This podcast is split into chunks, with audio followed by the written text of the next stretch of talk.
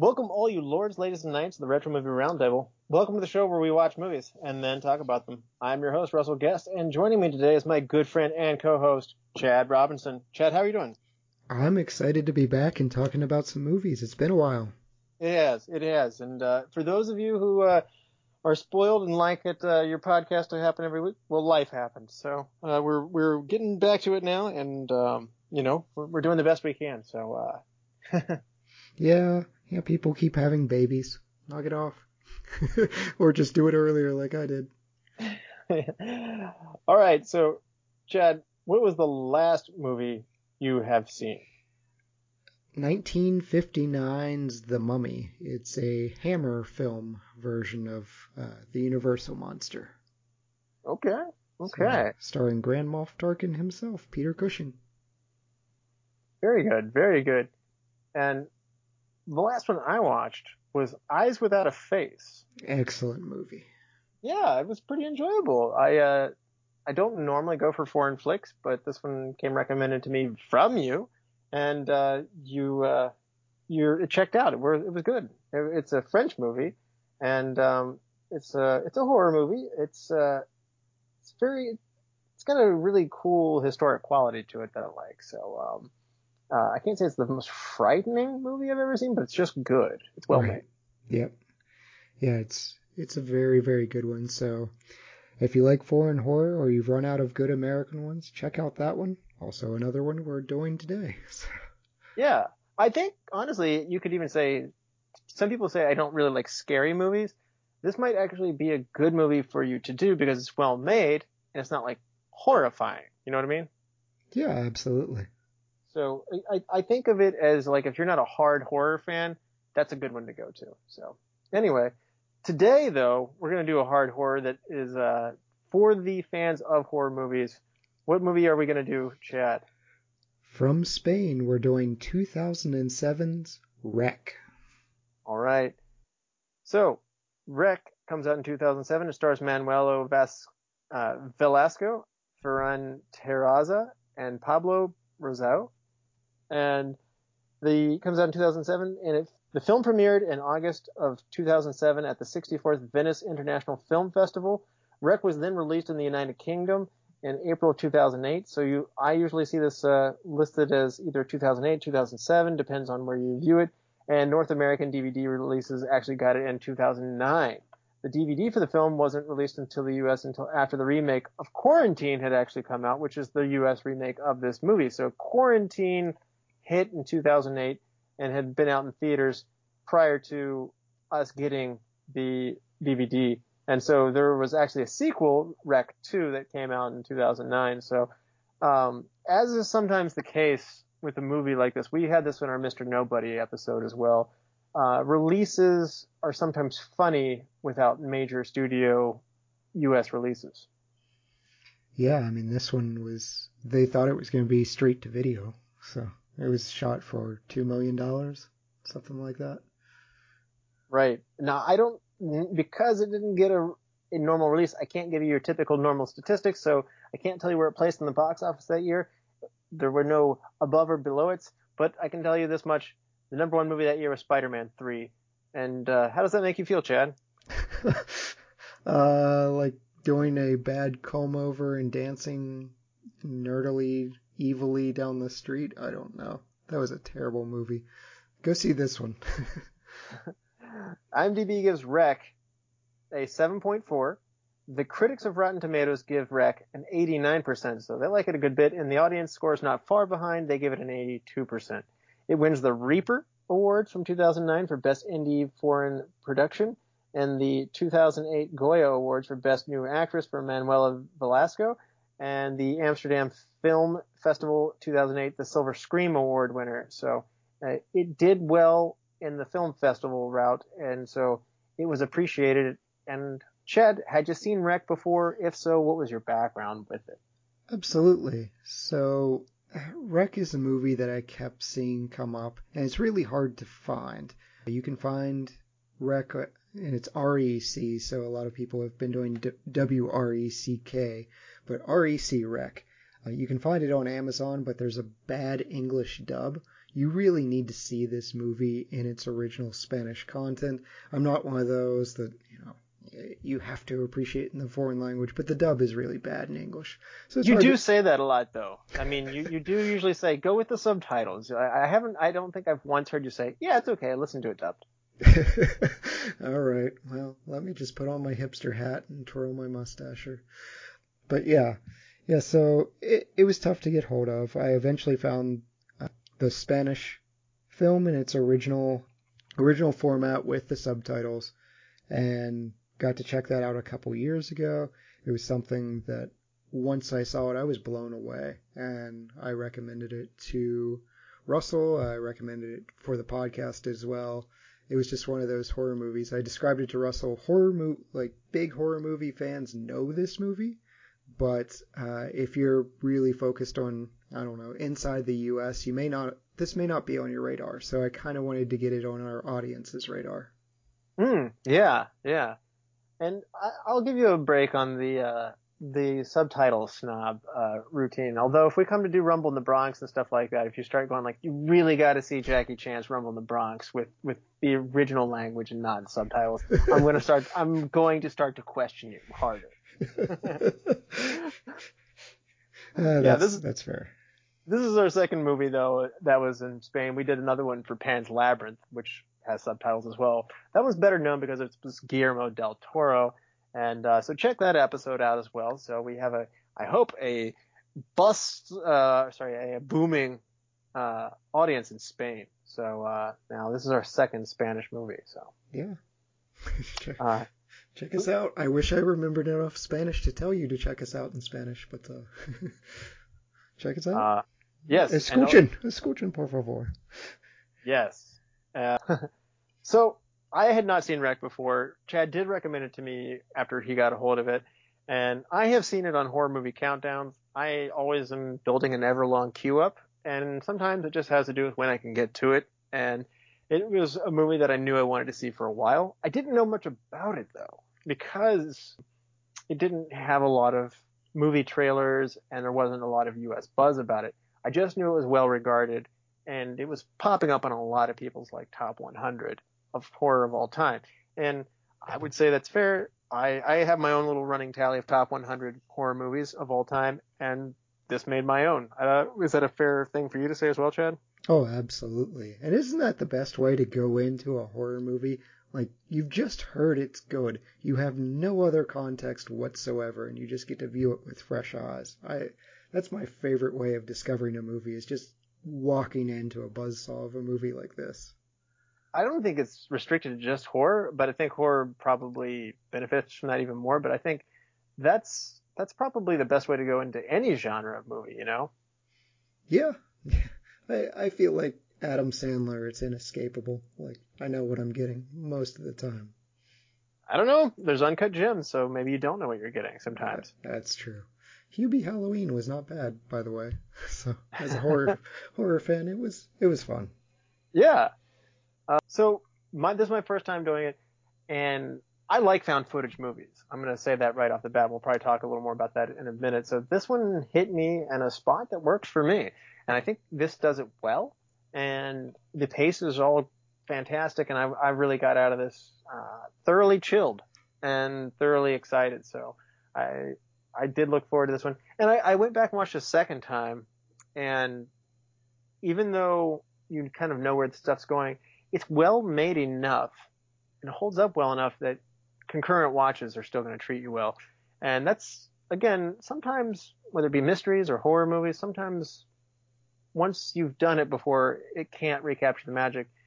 Um, this one does hold up to a rewatch, I think. So, and, which is a good reason why we're doing it now. Oh yeah, I'm I'm struck on rewatches by the craftsmanship behind it, and you kind of get past the reading the subtitles and the plots in your head and you pick up more on the backgrounds instead of focusing on what's being said. And of course, if you have a Spanish background, any Spanish background, a lot of the words, even from junior high and high school, they'll stick in your head. Like you're gonna know, you're gonna hear tranquilo a lot, calm down, you know, stay calm.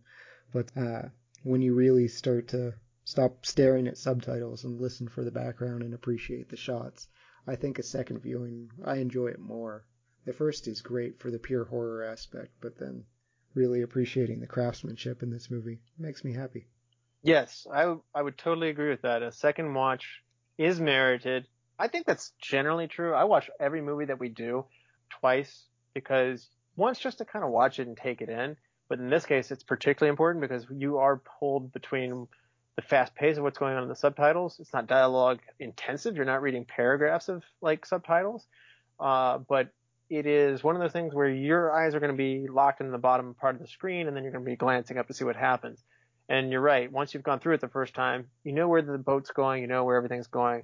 You have the liberty to focus more on the imagery, and the imagery is good. So um, that's that's that's where you want your eyes to be on the on the subject. Yeah, it's a lot like The Ring. Like you you're gonna watch this movie and then you're gonna pass it along to a friend. You'll get to see it a second time. Yep, yep. So, without any further ado, we're gonna spoil Rec, and we'll be back after these messages.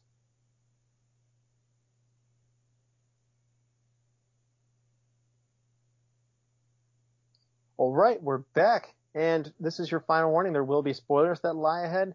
So, Chad, for those who haven't seen Rec since 2007, why don't you give people a reminder on what happens in Rec? Let's go. Our movie starts with Angela Vidal and her cameraman Pablo, who are filming a show called While You're Sleeping.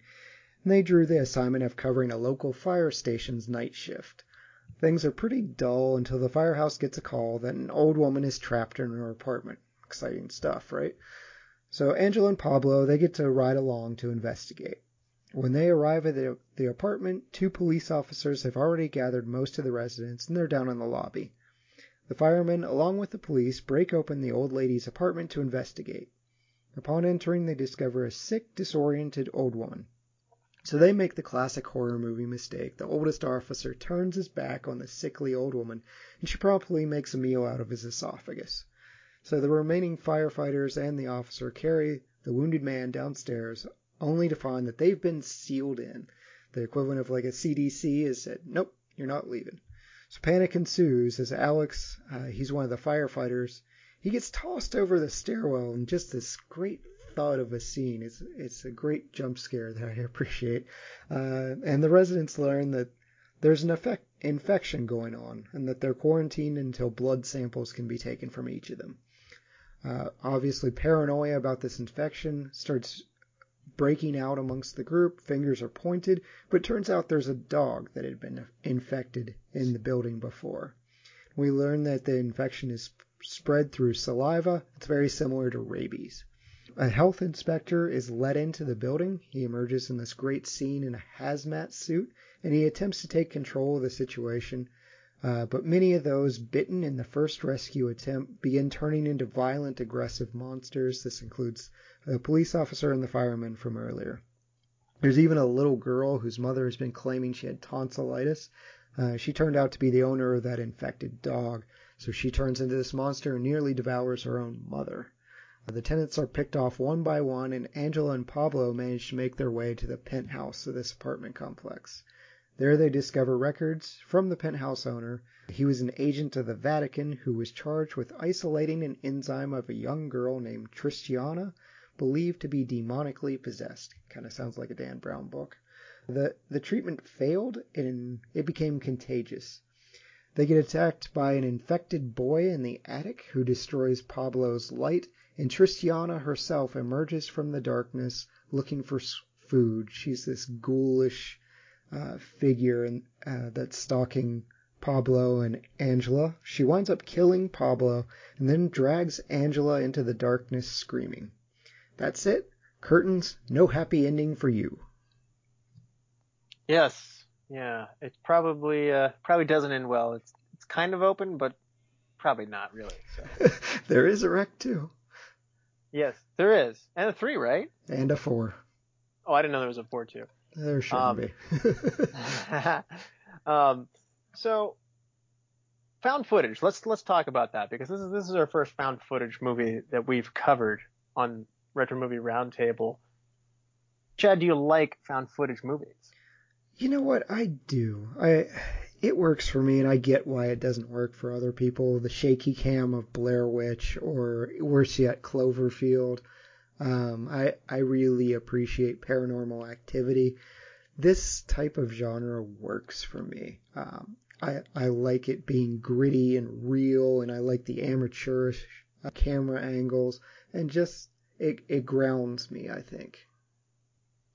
I'm I'm the same, and I, those same titles are the ones that are coming to my mind right away as well, and um, all of those work for me too. And Paranormal Activity is probably my favorite of the found footage movies, but this one this one is in that second tier behind that. And I I, I want to be clear, the first Paranormal Activity, because I feel like that that series putters along after that.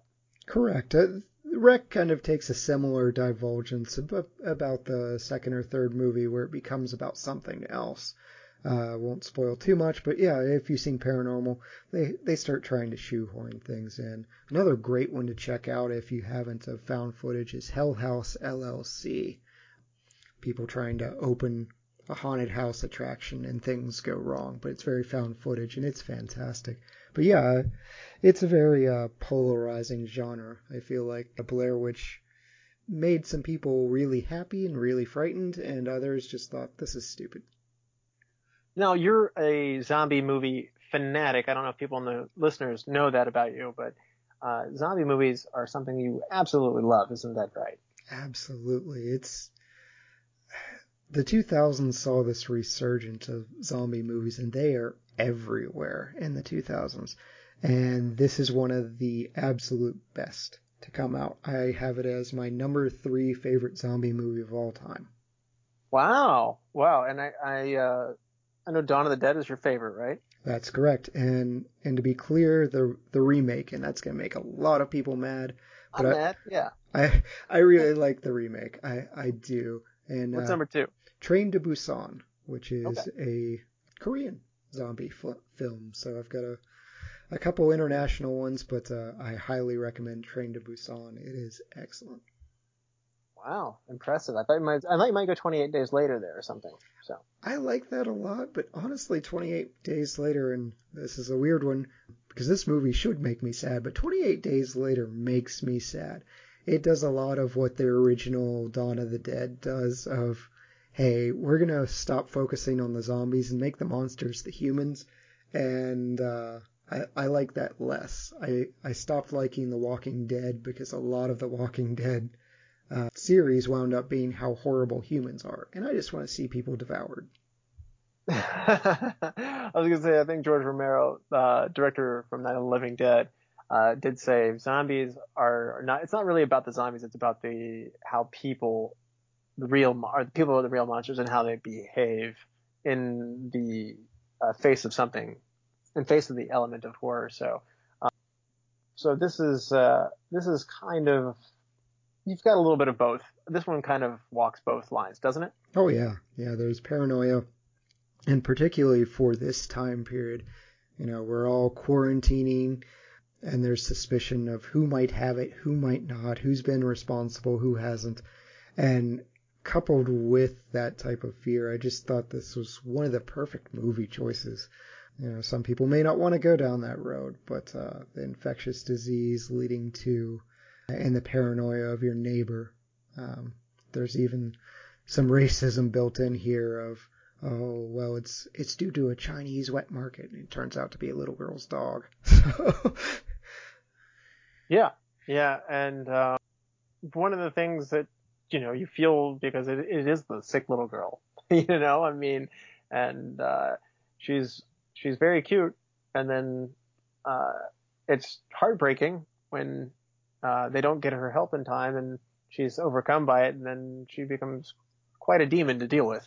Oh my goodness. The scene with her just spitting that bile and everything else and it's hitting the camera and they're just trying to keep her from biting someone, biting Sergio. Oh, well acted by that little girl.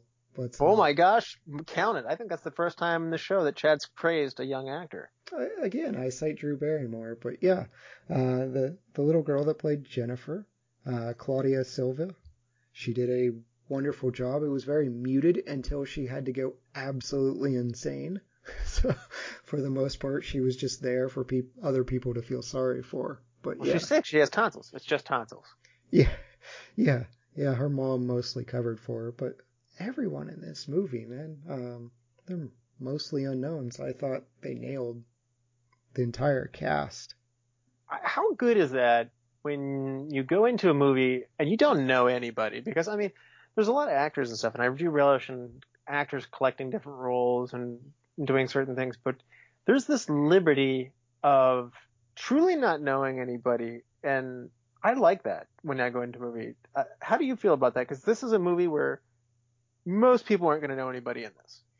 Yeah, I, th- I think that's what I tend to like about horror is a lot of the movies I watch don't contain famous people, so you're not attached to someone. It's not like, oh, I'm watching Jennifer Lopez get devoured by something, you know, uh, Anaconda, or uh, these are people that I can just associate with the role. Now, Manuela Velasco, who's An- Angela, uh, she actually is a TV host over in Spain. So the Spanish audience may have thought differently than us. But coming from an ignorant American's point of view, these were people that I could just say, okay, you're Alex, you're Pablo, you're Sergio, whatever, and just instantly connect them with that character. And a lot of the smaller horror movies, you mentioned Paranormal Activity, was done for so cheap. The actors, you know, were nobodies. They were waiting tables. And so that was didn't have any attachment to Katie. Yeah. No, and I think one of the interesting things was the directors did not give the full script of the movie in its entirety to any of the actors. So the characters, um, none of them knew their characters' fates. Uh, sometimes not until the day that they were actually filming those scenes, and order to kind of promote this paranoia that's within them. So feeding the actors only a little bit of the information, a little bit of the characters at a time. And it's meant that the actors were more often than not stressed and nervous and apprehensive on the day of filming. And that agitation that the actor has, like, what am I supposed to do today, actually helps fuel the energy that the director wanted to have in the movie. Um, bold move. I don't know that I would do that. I think I would trust my actors uh, to act a little bit. But that was an interesting move that this movie made. Uh, do you see any of that paying off necessarily? I think with the general irritation that they have in the lobby, like these are a bunch of people that just are sick of everything immediately. Yeah, I it said they picked people that were particularly good at improv and that's needed given the background that we have for this movie selecting people that could quickly react to a situation that they weren't familiar with they hadn't really rehearsed.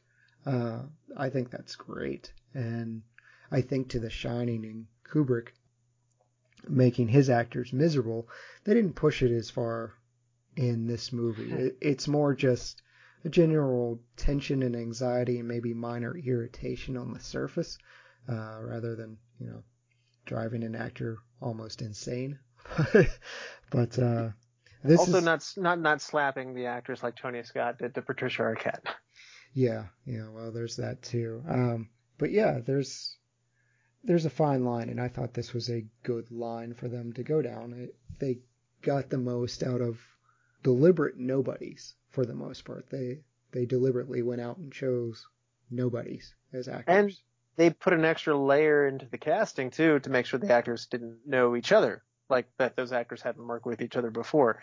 And so uh, again, that that fine tooth comb of just trying to control the variables that go into this contained environment with the actors. So uh, a lot of a lot of direction or sorry, a lot of control from the director on the cast there. Yeah, and they they did such a good job. Even from the opening of this movie, they just do so many subtle things right. You see Angela messing up her opening line for this TV show with her cameraman, and she messes it up like three or four times. And they don't really go out of their way to make her like this final girl, the perfect uh, virginal character that we see in a lot of horror movie tropes. She's kind of dislikable. Um, she's she's like Gale Weathers in Scream. I can almost No. uh, uh, she's a milder version of Courteney Cox's character in Scream, where she's anything for the shot. She's breaking all the rules when they're in the apartment building. She only cares that the cameraman gets the shot as they kill an old woman. Uh, she's hey, tape everything. So she she's she's she believes that this is a absolute injustice and that the government could try and cover it up. So I look at it more from a distrust of the government kind of viewpoint than just I'm out for the attention. So I think that there's an ethical thing that she's saying, like like when the policeman's saying you turn this off, and she's like, these people, we we have to tell our story, basically. I I actually took it more from a this went from like a like late night haha what's like while you're asleep kind of TV show, which is what she's shooting, to being like there's something wrong here and I need to expose what it is. It's almost like I have like this goofy little show, but then all of a sudden it turns into this like I kind of wanted to be a real journalist and this got real. am I am I am I am I elevating her too much to you? Because I, I I think we're coming at her character in different ways. I I like that you see the good in these people, but yeah, before before you even learn that they're quarantined, uh, that's when she's screaming, "Hey, tape everything!" So tape this woman being shot, and she's demanding immediately to see it rolled back, and you know, making sure that her hair was on the right side when she's talking to people. So I see a little bit of that vanity uh, in okay. her. So you take her to be more exploitive, and I take her to be more of a uh, character who's, you know, out to, uh, you know, t- again record the, how, just how badly this is being going down. This isn't how people should be treated. Yeah, yeah, yeah. I, I took it as I, we're not really supposed to like her, but I appreciate that. Of you know, don't make this perfect doe-eyed character that has no real background or anything. She's just supposed to be around while bad things happen. Meanwhile, Angela's this this real human being that has some ambition. Yeah, she's in a rinky-dink show, but she's finally got something, and she kind of want to make sure she doesn't the shot's not blown, that Pablo's getting everything, and that she can she has a big story that keeps getting bigger. And my goodness, the escalation in this movie. I I looked at it this time. It takes 12 minutes for something to go wrong with the lady in the apartment. But it's not long, really, when you think about it, compared to some of my favorite horror movies. Yeah. Like, yeah. This is not a uh, this is not a slow burn. it is not. Yeah, the uh, 12 minutes and then three minutes later you find out uh, from the old lady's apartment to everyone's quarantine. It's just this constant escalation game and it sort of makes me think of Armageddon. Um, Armageddon's a horrible example of escalation, where just one ridiculous thing after another keeps going wrong and you can't advance the plot. Everything here works. So, what do you think about directors Jaime Balaguero and Paco Plaza here? I can't praise them enough here. Uh, I I'm not familiar with most of their work. That can me neither. That can, that can just be me again being ignorant American, but I I'm blown away by their direction here.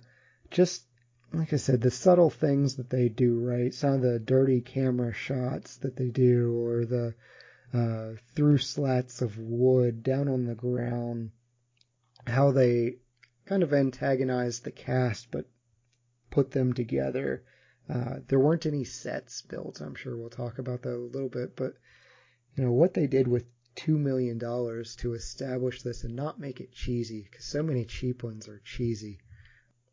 I I am thoroughly impressed, and they also did a lot of writing on this. There was one other other writer, but uh, the two directors were also the screenwriters. Yeah, yeah, and hi, and Paco and Jaime have like this deal with each other. It's interesting talking about their collaboration in it, where if one of them pitched an idea and the other one didn't like it, the idea would be tossed out, no explanations needed, which I thought was like man, these guys like bold moves, like not telling your actors what's going on. Like that's a bold rule of like, you know, like, well, let's discuss it like civil people and we'll come to a compromise kind of thing. No, like th- this movie is uncompromised from that standpoint. Yeah, I feel like you've got to have a really good working relationship for just permanent veto power on literally anything.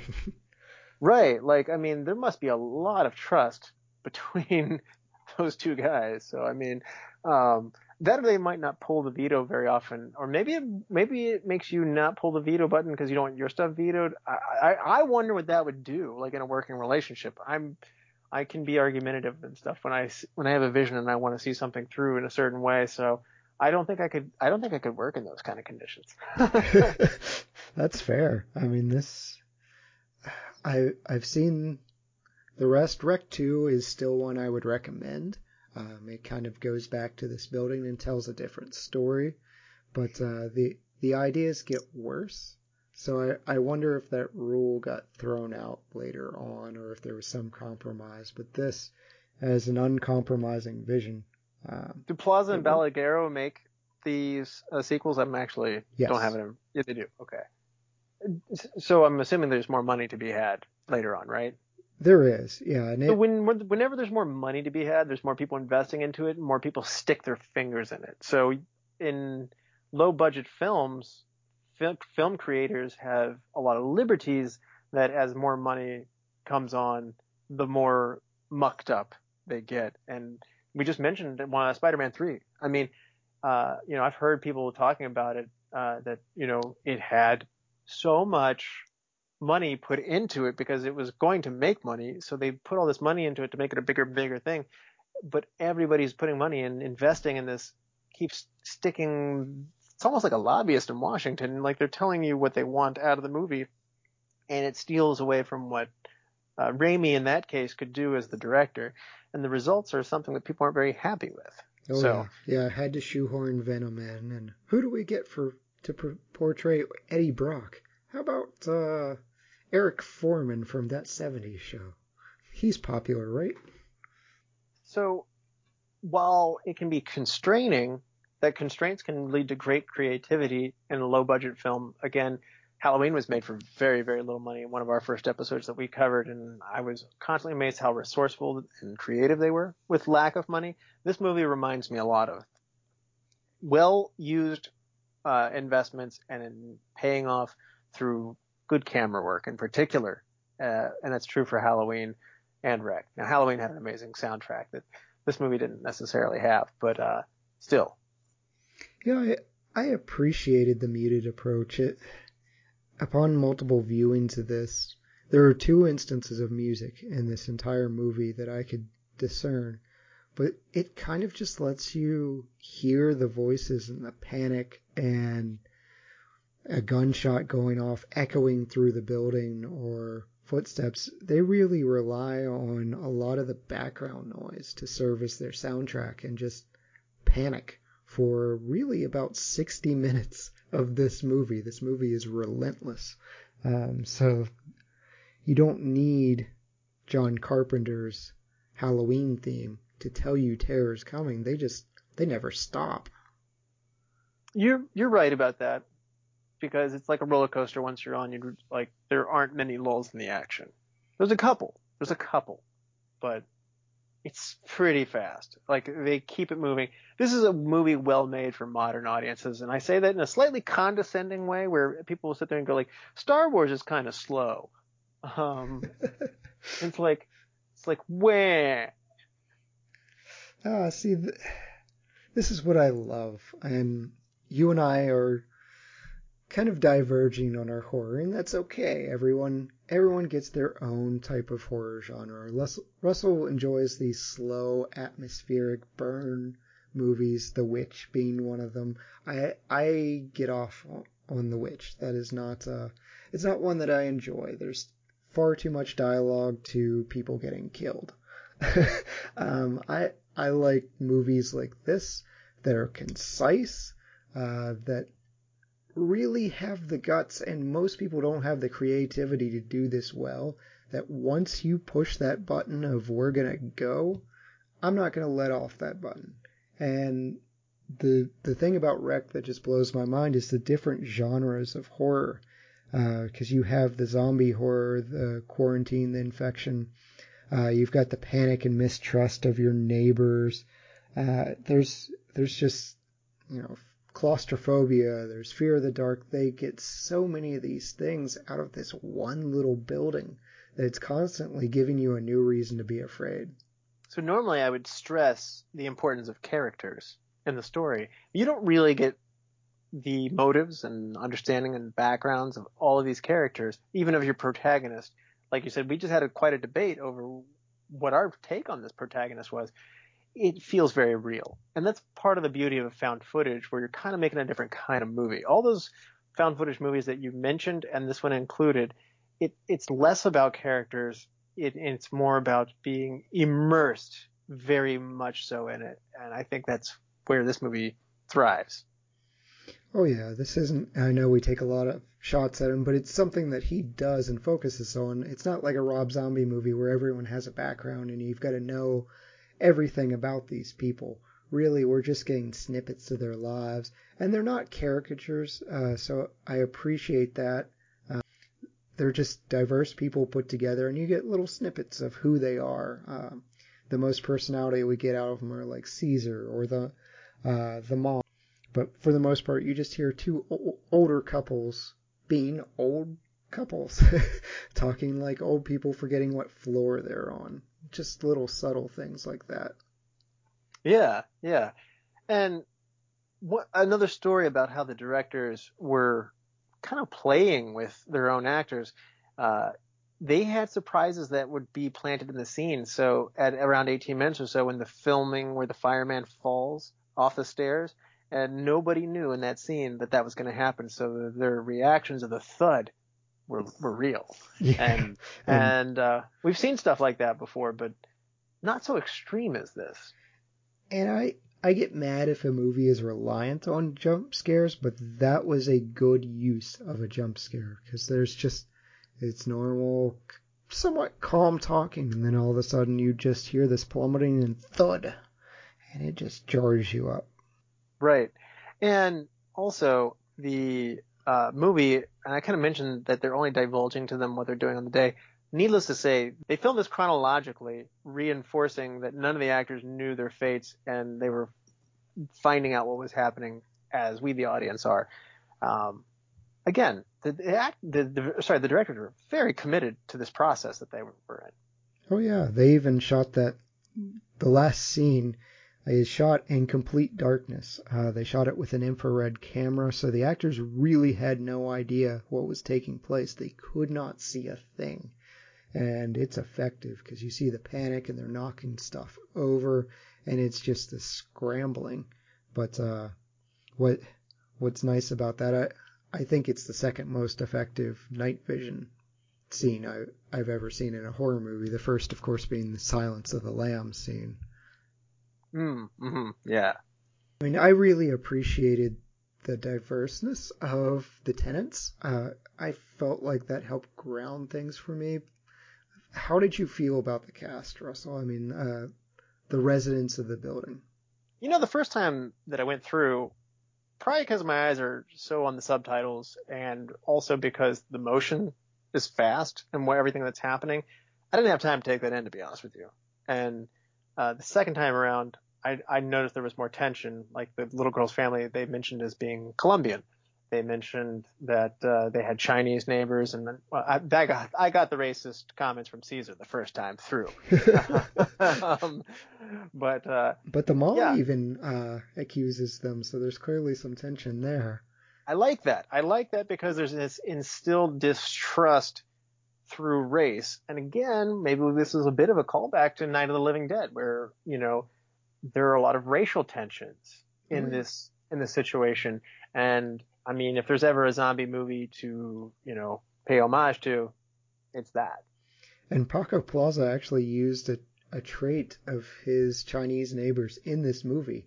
Um, he grew up and he had Chinese neighbors in his apartment building, and they left the door open all the time. He never could figure that out. And just as a throwaway line, he, he uses that to add suspicion to Chinese neighbors in this story. And one of the I don't know why that's suspicious. That's like the least suspicious thing you could ever do because they even have a phrase. It's like behind closed doors. Right. But I mean, like, if your door is open, I mean, pretty much, like, you, how bad could it be? You know? I do wonder what happened to the old lady's cats. The the first one that goes nuts and attacks everyone. Because they mentioned she was up there with a bunch of cats, and I saw no cats. As a cat person, I need these. I, I need an explanation of where where are your cats? Where are the she might have eat, she might have eaten them. Well, that's fine. I want to see some consume gatos, whatever. But that lady too. Uh, you feel bad for the the casting because they they clearly went with a certain weight and uh, appearance for for this lady. But kudos to her. She had no lines, but she pulled off just this disoriented, in her underwear, old disheveled lady who devours people. And then she gets hit by a bat later on. So kudos to that lady. Yeah, it's just a. I think they, I think these actors are probably excited because that's the other thing you have uh, when you have unknown actors. This is a, everything that you do is a big deal, so everybody's going to give it their all and stuff. So I mean, it's one of those things where, to your point, I think that even though there's some unflattering moments, I think they're excited and they're committed to go in there and do it. So I mean, I do wonder what it's like to have your carpet again as an actor. You create this character and to be fed so little information at a time. Similarly, I'm not sure I would have had fun either from an acting standpoint or as a directing standpoint on the making of this film. However, I cannot argue with the results. It's good. I just, I, it's one of those things where it's just like, wow, I don't think I could do that. I don't think I could be in that situation, in that environment, but kudos to you. It works clearly and I'm not going to knock it. Yeah. Yeah, there's there's so many things that we've we've seen someone restrained or something and and then monsters go wrong. But uh, Jennifer's mom, uh, when she's handcuffed to those uh, the stairwell and the shutters raised up and there's just this horde and the the scream from Angela of they were eating her. It's like, my goodness. That was one of the most poignant moments, I thought. oh yeah. I thought, I thought uh, the other one being when somebody got trapped in there with two handcuffed corpses, or I should say patients, Yes. so to speak. And one one guy was still in there, and you know they were like say like one person was saying we have to let him out, and the other guy was like no, no, we are not letting him out. Hey, just stand in the corner. They're they're chained. Yeah, the health inspector was was just like, yeah, he's gone, he's done. So yeah, that's that's heartbreaking. There's there's there almost has to be. This is kind of a throwback to other movies, but there has to be someone that's hopelessly left behind. And in this case, there were two gut punches because you liked him. He was he was helpful. You may not have liked the mom, but you kind of felt for her, even though she was lying the whole time. So she got what was coming to her, I guess. Generally speaking, with there are some exceptions, and I want to I don't want to say which ones are and which ones aren't, but found footage movies usually don't end well for anybody because the footage has to be found. It's kind of like a black box on an airplane. If you're looking at it, then something didn't go well. Oh yeah, yeah. I mean that's that's the point of the found footage genre is everybody's gone, missing, whatever. Um, so they they don't meet great fates, but say la vie, I guess. Usually I'm not into that, but again, somehow the found footage experience works differently. And it's a relatively newish way of making a movie, but I think some people have kind of come to have a backlash against it. And, uh, because they've got oversaturated, but I, I think when it's done right, it's got its place and I think it's going to stick around for a long time and I think it should. Yeah, I I know a lot of people came out of the Blair Witch and said it gave me a headache or I felt nauseous. And if if that's you or Cloverfield did that to you, I don't think there's a heavy reliance on shaky cam in this one. There are some moments of panic where the camera is clearly jarred and moving quite a bit and running and just sheer p- terror and panic of spinning around. But I, I don't feel like they went to that well very often. Right. Right. Yeah. Now, what do you think about the environment that they're in? It, it was fantastic. So I felt like this was a closer Resident Evil movie than the actual Resident Evil movies.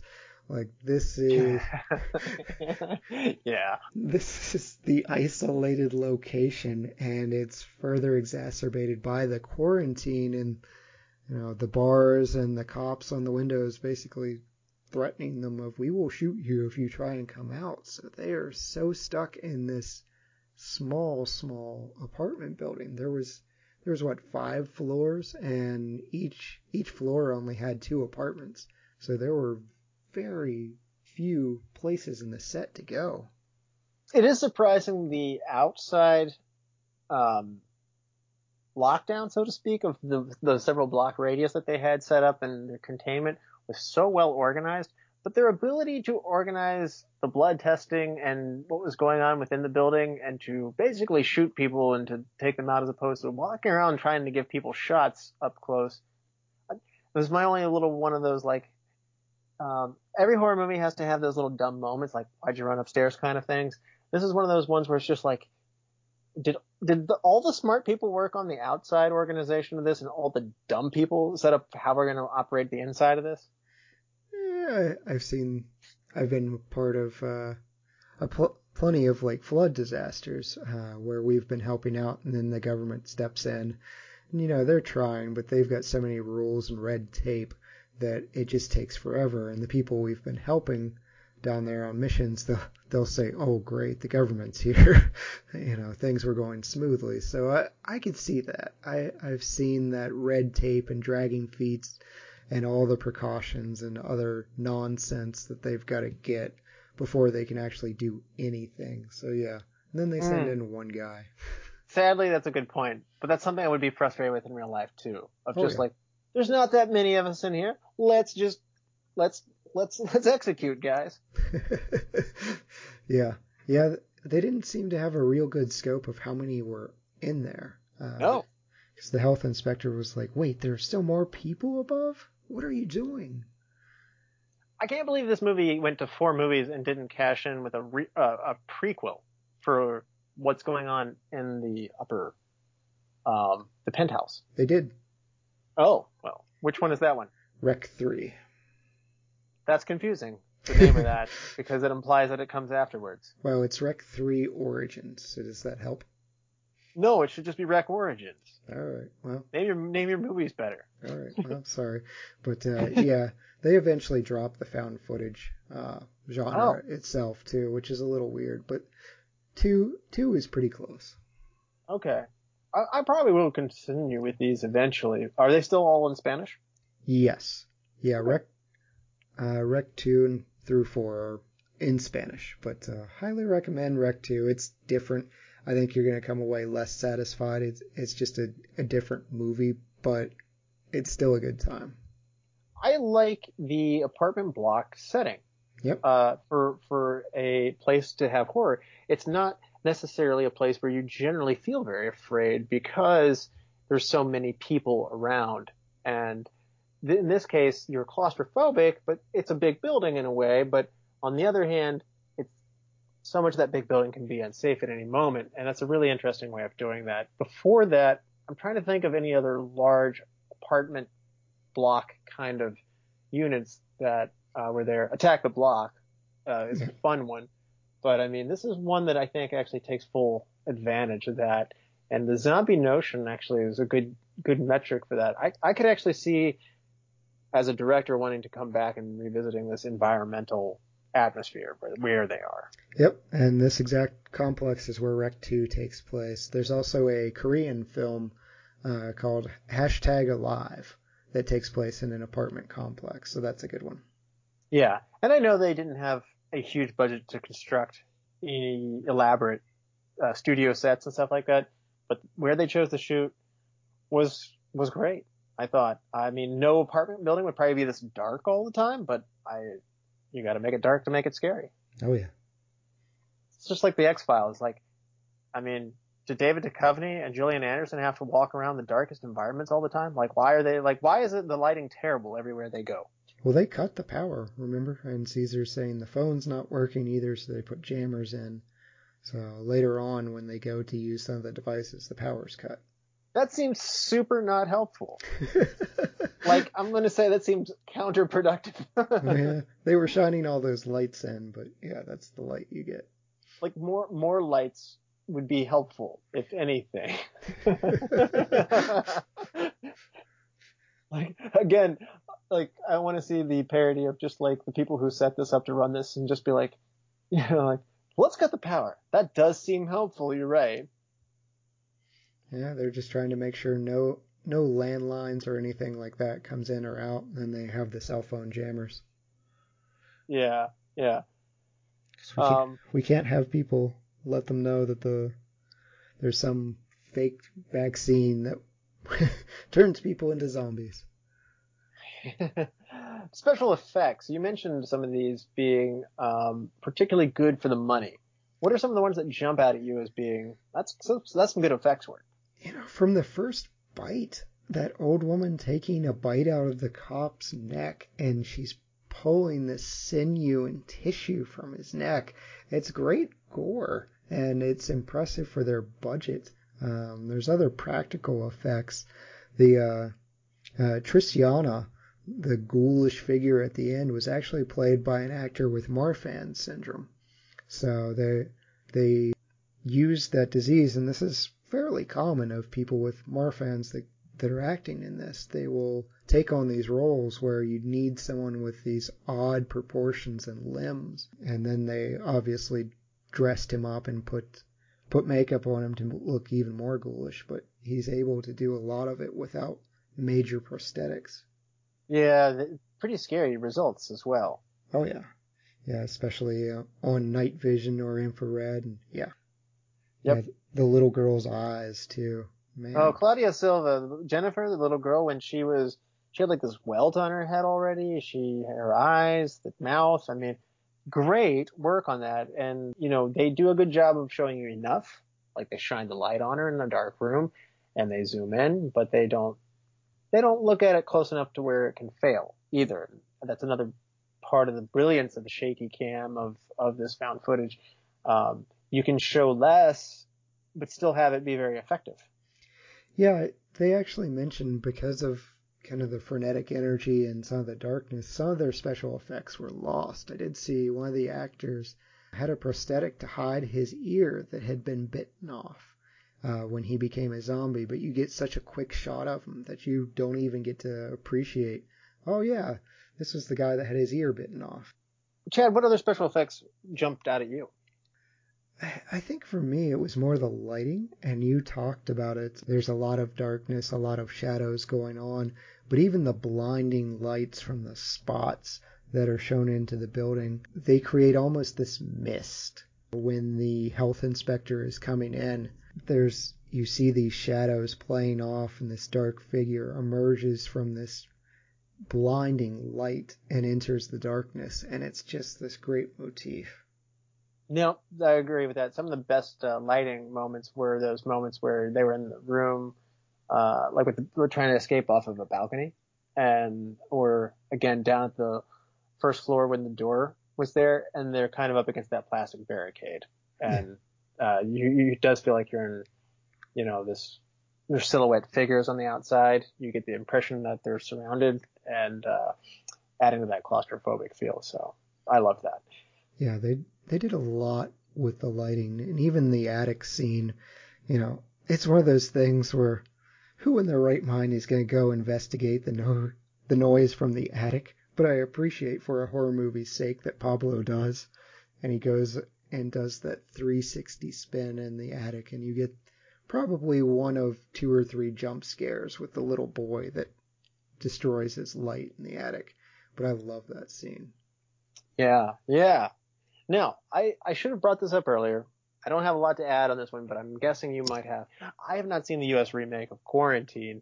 How well is it remade?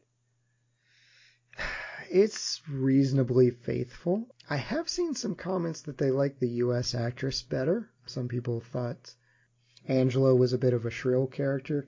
I I didn't feel the same heart and soul with the actors and things like that a lot of it was because they were working off a movie that was already known. Uh, so they were trying to recreate something and that rarely works. Uh, they did change the ending a little bit, and there's a Quarantine 2 that goes in a separate direction than Rec 2. Um, so it, it's interesting that the two pseudo franchises go in different directions with what they want. This this takes more of a religious lean with the Vatican, uh, whereas Quarantine does not take that religious point of view. Okay, okay. I'd, I'd be interested in checking that one out as well. Yeah, I mean, usually, worth checking out. usually whatever your first introduction is, is your your version.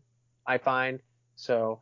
Uh, for instance, I did, um, you know, let the right one in first. So the point of like let me in almost felt almost unnecessary to some degree. Like it's good, but I mean, I mean, it's just made in English with bigger name actors like Chloe Grace Moretz and Richard Jenkins and stuff like that. So would you say that this is a case of that? And I keep in mind, take that with a grain of salt. I know you're not as big a fan of either of those movies as I am. I don't think so. I, I genuinely think this is the superior movie, but I get your your bias because I have the same problem with The Ring.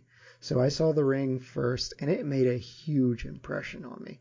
And everyone says Ringu is the superior movie, but I saw Ringu, and it's Ringu was made first. The Ring was made second. The Ring is like a shot-for-shot remake of Ringu. It's just not not in a foreign language. Um, it's in English. So when I watch Ringu, I'm like, I know all of this already. So it it didn't work for me. So to an extent, you're you're right. Whatever you see first is probably going to be more impactful. Mm-hmm. Yeah, I think unfortunately that's just kind of the way it goes sometimes. Um, even with remakes where they're made farther apart in time, but I think especially with foreign remakes, I remember Leonard Maltin especially. I I really enjoyed Girl with the Dragon Tattoo that came out. It has a Swedish version. In fact, they all made all three movies in Sweden, and a lot of the critics felt like, even though I was really happy with the American version, a lot of the critics kind of felt like, sure, it's good, but like, you know, the Swedish ones were really good and they were made like two years ago. So I like, why? Why, like, why bother? Like, was like kind of this thing that I saw across there and I was kind of like, it's like, dang, this is good. But that's what I saw first. And so, um, whenever, once you get the plot points delivered and stuff like that, it's, it's it can be hard. Yeah, So- I I mentioned seeing 1959's The Mummy, but I I'd actually earlier seen uh, the Uni- Universal's Mummy picture, and it surprised me how much Brendan Fraser's mu- Mummy movie took from it. I mean, there were, it was very very faithful. Obviously, updated CGI and added some comedy. It's like, oh my goodness, this you know, we we saw it at the age where we were what 13, 14, something like that. So this was all new. I'm almost afraid, I'm almost afraid to go back to it because I enjoyed it at the time, but I'm, I'm wondering if it ages well. I still like it. I'm I'm still gonna go to bat for it. I I really enjoy it, and that's that's a movie. If I catch it on TV, I'm happy to sit down and see it is yeah. 59 the Christopher Lee version, by the way? It is, yes. I saw that. I- I thought it was, um, somehow that one didn't deliver for me, so. I don't think that one's as good as Universal's. Uh, Universal's is in the 30s, I believe. I, I felt like that was the superior version. What you saw was a Hammer film, and Hammer is really great at set design. And uh, but they love just having two old white guys talking in the middle of the movie for a lot. So it's very dialogue centric. And yeah, uh, you do get great dialogue because it's uh, Peter Cushing and Christopher Lee. But They, yeah. sh- they, they, they show too much in Yes. that one. I think the direction doesn't know how to make a horror movie. But that's a, that's quite a tangent on the mummy. yeah,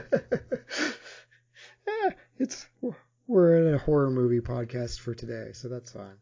Yeah. And we can do that on a two man episode. Yeah. So, wardrobe, anything that you want to call out on the wardrobe? I mean, I, I don't know what Spanish firefighters would typically wear or policemen, but I I wasn't distracted by anyone's wardrobe. I felt like everyone's wardrobe fit.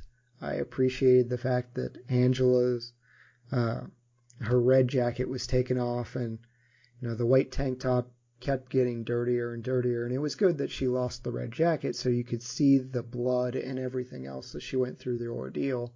So that was a nice touch.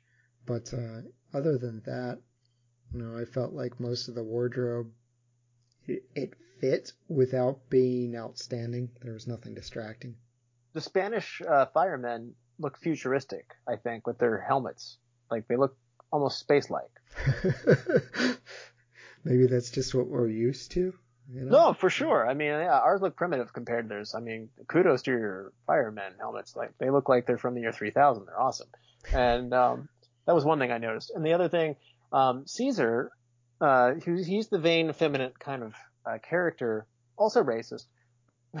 he he is very concerned with how he looks yes. in his video interview, and I like that. However, I felt like shouldn't he be dressed more sharply?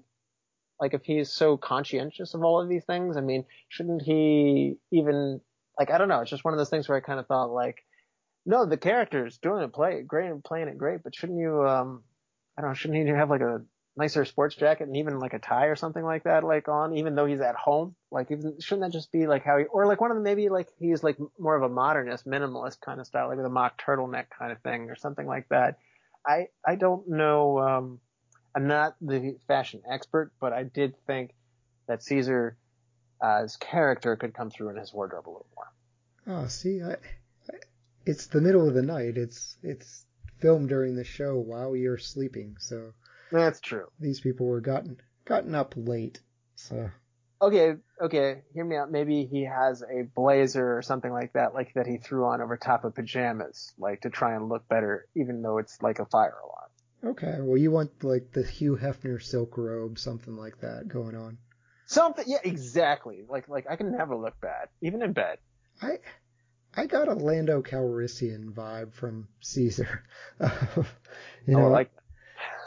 And this, I know we went opposite directions with the character too, and I'm actually loving that. But uh, yeah, I felt like he he was smooth talking. He's like, oh, you've got to get this side, and uh, I feel too shiny, but he was very interested. My face is too shiny. he was very interested in being suave and smooth, even though he's a horrible racist. I think he's I think he's a regular racist, like like a mild racist, like not like I don't think he goes around every day like hating on his Chinese neighbors. I just think that he doesn't want to be around them. But that's another thing where Angela's character sticks out because she's filming this entire time while he's saying these racist things. And and then he asked, "Wait, are we rolling?" She's like, "No, no, we're not."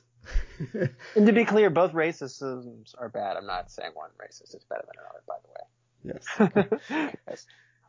Uh, yeah. All right. So, uh, Chet, do you, you want to hand out some awards? I would love to. All right. Why don't you start us off? Who is the MVP of Rec? Jaime Balagueró and Paco Plaza, who are the directors. Yep. Uh, I'm I'm with you. Yeah, not I mentioned this before, but not only did they direct, but they also wrote this film. Uh, their decisions to stress their actors without going full Kubrick lent to that tension that you feel throughout the film. And a lot of these directors can be so indulgent. I felt like they kept it short, and I appreciate a film that just has the guts and the skill and the craft to just be relentless with your terror. Yep, it's it's uh it's fast, it's short, and it's thrilling. And it's if it were like a roller coaster ride, it might even be one of those ones that like just picks you up and then like shoots you right back down. okay, so like Cedar Point's top thrill dragster. Something like that, yeah. yeah. Like it's going to be quick, it's going to be nimble, but it's going to go fast, and it's going to be over fast too. So yeah, it'll leave an impression on you though. Yeah, so uh, I, I I'm with you. Jaime Balagueró and Paco Plaza are definitely my choices, as well as the director, co-directors. Which I think that's a hard thing to do anyway, to have that co-directorship. Interesting. I thought I might be going out on a limb there. Usually, usually we stick to actors here, but uh, I, no, I'm, no. I'm glad you appreciated them. Best supporting, Chad. Uh, Pablo Rosso. Uh, he's he's the one playing Pablo. He's not the speaking voice, which is a little strange. Uh, but Pablo Rosso is the cameraman. And yes. considering he's actually responsible for the cinematography, I to me he was the natural pick, and I appreciate so many of his shots that he did throughout this movie that just really grounded it for me and gave me this uh, amateurish. Um, it's so hard to prof- be professionally amateur, and he nailed it throughout this entire movie, and I loved all the unique shots he came through. Mm-hmm. Yeah. Yep. And those tight quarter shots in the stairwells are difficult too to not lose focus. I mean, as he has to go up around people, turn and turn the camera, there's not a lot of like dead looking at walls and like, you know, stair risers and stuff like that. He did a good job. That's a really good choice. Yeah. And I, my best supporting is going to go to Claudia Silva, the girl who plays Jennifer. Um, I just was impressed at this young actress's work, and uh, she scared me as well as she she made me go, oh. So she got the full spectrum. I did appreciate her, and you know, I have a young daughter at home, and I was feeling for her. It's like when you're first watching this and you don't know what's happening, like, oh my goodness, this little girl's got a fever, and you're not getting the the medication to help her feel better, and this mom's concerned, and then it just turns into everybody's a liar, and the little girl's eating someone's face. So, what a turn for the, her, and kudos to her for uh, that very memorable turn. Now, who is your hidden gem? I think I've tipped my hand a lot, but I really like Carlos Lasarte as Caesar. Uh, I thought he was he was good, and he's one of the most memorable ones given the limited material he was provided. I, he did a great job of bringing out Caesar's vanity and the racism, along with just this smoothness that you know you, you didn't like him for some of the things you he said, but he was also he wasn't just this person that you're like I'm ready for you to die. Um, a horror a lot of times will pick out characters and just exacerbate their horrible traits and just make you ready for them to bite it.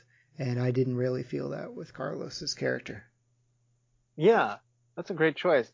I'm gonna go with the older man on this one, and I'm, I don't have the name. I, am rare moment. I don't have the actor's name pulled up, but the older man and the couple who he's disoriented, he's confused, and um, oh, oh man, Manuel Bronchud. Yeah, Manuel Bronchud. He he did a good job. I liked him on this one, and uh, he he didn't get a lot of screen time, but uh, of all of the people who got not a lot of screen time, he did. He really stuck out to me. I liked him. Yeah, yeah, that was that was a great choice, and I really thought you were going to go with uh, Maria Lanau, who was Jennifer's mom. Man, she did a good good She was good too. too, and I actually would have elevated her to supporting. So like, I didn't feel like she was eligible for hidden gem for me because I felt like she was so good. Like she was in a, I felt like she was in a different race to me. Like for for this. Okay. Yeah. yeah and she, was, and she, and she was awesome, by the way. She was featured a lot more. Yeah, she did such a great job. She really impressed me. So, if you had to recast somebody, because I think we've been very praising of all this cast, who would you recast them with? And this might even just be saying if you were remaking them, pretending like quarantine didn't happen, if you were just remaking this in an American version, because we have no hope of naming a better Spanish actor than these people. They, they did a great job. Um, Chad, who would you recast and who would you put in place? I really liked the cast of this entire movie, so this is no disrespect to anyone, but Ben Temple, who plays the health inspector, and I actually think I'd prefer a woman in this role. And, oh. and so I would give this to uh, Stephanie Beatriz, who plays Diaz on Brooklyn Nine-Nine. I think she would be a great addition to this cast. Uh, she does speak Spanish as well, or at least Diaz does. Um, and uh, I, I think she would be a lot of fun in this. Either that or I couldn't find like a Weasley Spanish actor. I, I made no attempts to stay Spanish and I apologize on this one, but I'm going for, uh, I just thought it would be interesting who would I put in the lead.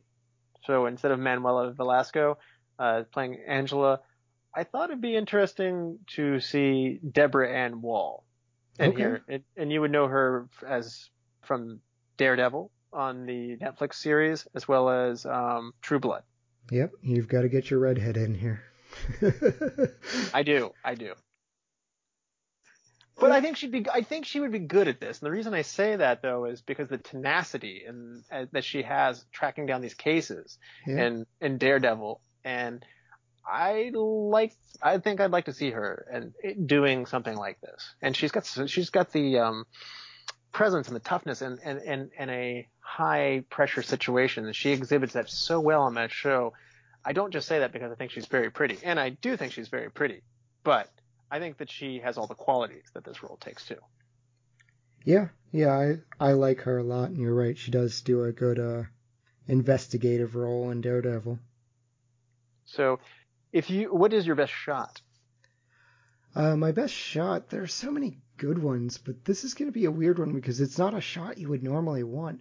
There's a scene where there's a the camera is dirty on the floor and it's largely blocked by Pablo's shoes. And you hear the voices and you see others, but it's not like I said, it's not a shot you would traditionally want. But when you get subtle, realistic shots like this, it just adds to the credibility of the whole movie. Yeah, yeah, that's a good. That's a, I, I remember that distinctly. So it's a that's a great choice. I had a hard time narrowing this one down to be honest with you. I think the iconic one simply has to be when Angela's dragged at the end of the movie with the night vision. Yeah. Oh my goodness, that's such a great shot. But I think the rotating attic shot shortly before that was really good too. Like when they stick the head up in the attic and um, that infected boy was up there. I I do. I really appreciate that last shot because it's a long shot of her slowly crawling to the camera and you don't even see Tristana pulling her from the background. It's just all that sudden all of a sudden a quick jerk and a scream and it's over. Where did the boy come from? I, I missed that one thing. I got the impression he was an experiment. They were trying to get a cure and it didn't work. Hmm. Okay. All right. Yeah, that, that that was a little bit of a things were moving so fast. Even the second time through, I was still going like, "Hey, where'd this infected boy come from?" Yeah, yeah, they don't actually explain it, but uh, you get the impression that this was an attempt to fix things, and it, it just didn't work. Yeah, maybe. Okay. Uh, best scene in the movie. I think Jennifer losing her fight to the virus, her mother just screaming Jennifer as they try and tackle this little girl and handcuff a hysterical mother to the stairs, and then it's followed immediately by oh, Miss Izquierda and the Colombian woman are missing from their apartment. So, so many things go wrong in this one tiny little scene, and it, it goes from bad to absolute disaster in the span of about a minute. But the mom's wailing and screaming for her little girl uh, as she loses her fight to the virus is just heart wrenching. It's a great choice, and mine might be a little one note, but I still have to choose the penthouse scene. It was just chilling. The night vision, everything's built up to that. The, the pace of the movie also changes here. Everything's fast, fast, fast, fast, fast, and then it's not. It's very suspenseful all of a sudden, and that's a heck of a way to build up and climax and go out on.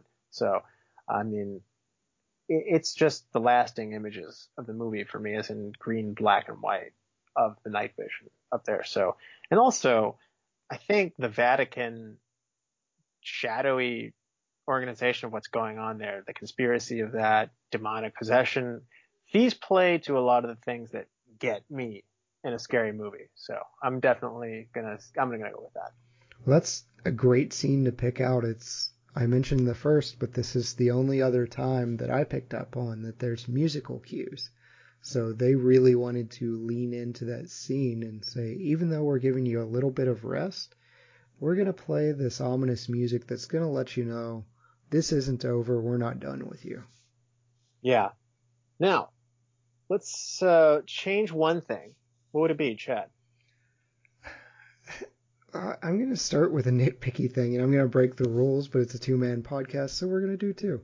Uh, the ending, I wanted the ending to end on Angela's scream and silence.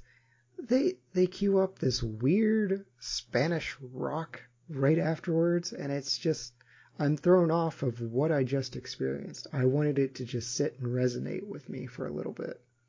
Yeah. Yep. I'm gonna throw in my change a second thing just because that was such a little nitpick, but uh, I kind of want an explanation as to why the virus was so fast acting in some people, but took a long time for some people like Jennifer and Alex to turn. Like some of The them. health inspector actually said that. The guy in the hazmat suit, he said its its rate of effect is dependent on the blood type. Yeah, he said something like mutation, but uh, I guess that was convenient. I think I felt like they covered it. Fair enough. Satisfac- satisfactory. All right, then I'm just going back to the music then. Okay. Uh, my change one thing is going to be Caesar's death. It was kind of frustrating. The exposition there was kind of rushed about the penthouse, and I felt like some of that should have been brought up when they said who lives in the penthouse earlier downstairs when the guy's like the guy's never there. That was the time to mention a little more about the penthouse. And I didn't like that Caesar was coming up with all this information later on there. And then also it was frustrating that he was standing right behind like this glass door and it was too easy. Nothing else in this movie has been like that. It, that was the only thing that I felt like, mm, I wanted him to be just be caught because he doesn't move as well as the other two. Like Pablo and and um, Angela? Angela are just more athletic than he is. I mean, that's simple. I mean, his death was frustrating. Everybody else's death was completely reasonable. Like they were stuck in a tight quarter. Like they were between them and where they needed to go. They didn't see it coming. He didn't see it coming, but it felt like I don't know. It, it felt weak. You know what? For cosmic justice, I think I'm to agree with you, and I would like one of the Chinese tenants to get Caesar. As he's coming up, you know, they're, they're met by the Chinese tenants. Have the Chinese tenants take out Caesar at that point. Because there would just be great justice in that. I could deal with them tripping him and then then him getting consumed, but I don't want them to like do like stabby stabby. No, I mean, as they're, they were zombies. At that Oh, got it. Right, good point. No, I'm I'm not, but I would still also be okay with somebody like like like saying like, you know, help help me, help me, help me, and they're like, no. yeah, they've already left one person behind at this point, so might as well leave Caesar. Right, right. Chad, what is your best quote of the movie? I'm going to do this in English, but uh, there are incredible security measures in place. We know nothing. They haven't told us a thing. We saw special forces, health inspectors wearing suits and masks, and it's not very comforting. It's from Angela and her report, and I think it's just a great summation of what's going on. I'm gonna go with Angela as well, saying we have to tape everything, Pablo, for effing sake. yep, she's determined to get her story. All right, now, Chad, it's that time. On a five star scale with half star intervals, what would you rate 2007's Rec? Five stars. I I've said before, I think this is top three for me favorite zombie movie. It's a masterpiece of escalation, has the boldness to never let up, and it changes so many genres from simple infection to claustrophobia to mistrust to fear of the dark, all while just remaining grounded and realistic. I had seen 126 horror films uh, during the 2000 decade, and this is one of the 13 that I gave five stars to. So, Wow. Wow. I'm going to go with four, but I really enjoyed it. I'm not ready to commit to the five, and I don't think that I've had the exposure to it in the length of time, but it's really good. So, and it came into that, uh, between 50 and 60 range on my top 100 horror movies. wow, wow, it's uh, it's tough up there in those uh, number one through 40. I don't know where this is in my top 100, but it's certainly there. I'll have to work that out. Yeah. Yeah. And Russell, we're going to switch roles for once. I'm going to have you pick a movie out of the three that I read. Are you ready? I feel powerful, like the power's mine. There you go. you have the power. So, ja- our first movie is Jaws from 1975. When a killer shark unleashes chaos on a beach community, it's up to a local sheriff, a marine biologist, and an old seafarer to hunt the beast down. Next up, we have Anaconda from 1997, mentioned in this podcast. A National Geographic film crew is taken hostage by an insane hunter who forces them along on his quest to capture the world's largest and deadliest snake. And lastly, from 1954, oldie but goodie, Creature from the Black Lagoon. A strange prehistoric beast lurks in the depths of the Amazon jungle. A group of scientists try to capture the animal and bring it back to civilization for study. Uh, I think we're gonna need a bigger boat. I'm going with Jaws. Ah, you you you can't not choose Jaws. When Jaws comes up, you have to pick it. And I can't pick Anaconda. Ever. oh, oh, yeah, yeah. I mean, that's yeah. we're a positive podcast, so we're not going to go there. That's right. We're not we're not that podcast, but I am super looking forward to Jaws. Absolutely, can't wait. All right. So we want to thank you, all the listeners, all the lords, ladies, and knights of the retro movie roundtable. We invite you to reach out to us. We want to hear from you. So subscribe, rate, and review to us on iTunes. Especially those reviews help others find the show. It's the biggest aggregator for podcasts to come together. So please give us an iTunes review. Uh, we really appreciate that. And then also, if there are reviewers out there for other methods where you get the show, please give us ratings and reviews as well. And that, uh, give us a like on Facebook. Help us grow our community. We like to hear from you. Also, give us feedback. And uh, you can follow us on at movie underscore retro on Twitter. Email us at retromovieroundtable at yahoo.com. And check out our Patreon page as well if you want to help donate and support the show. So, Chad, thank you so much. And uh, thank all the listeners. Thank you for listening. Be good to each other and watch more movies. Chad? Yeah, while we're on the quarantine subject, I will refer to one of the greatest all-time movies. Why do you wear a mask? Were you burned by acid or something like that? Oh no, it's just that they're terribly comfortable. I think everyone will be wearing them in the future.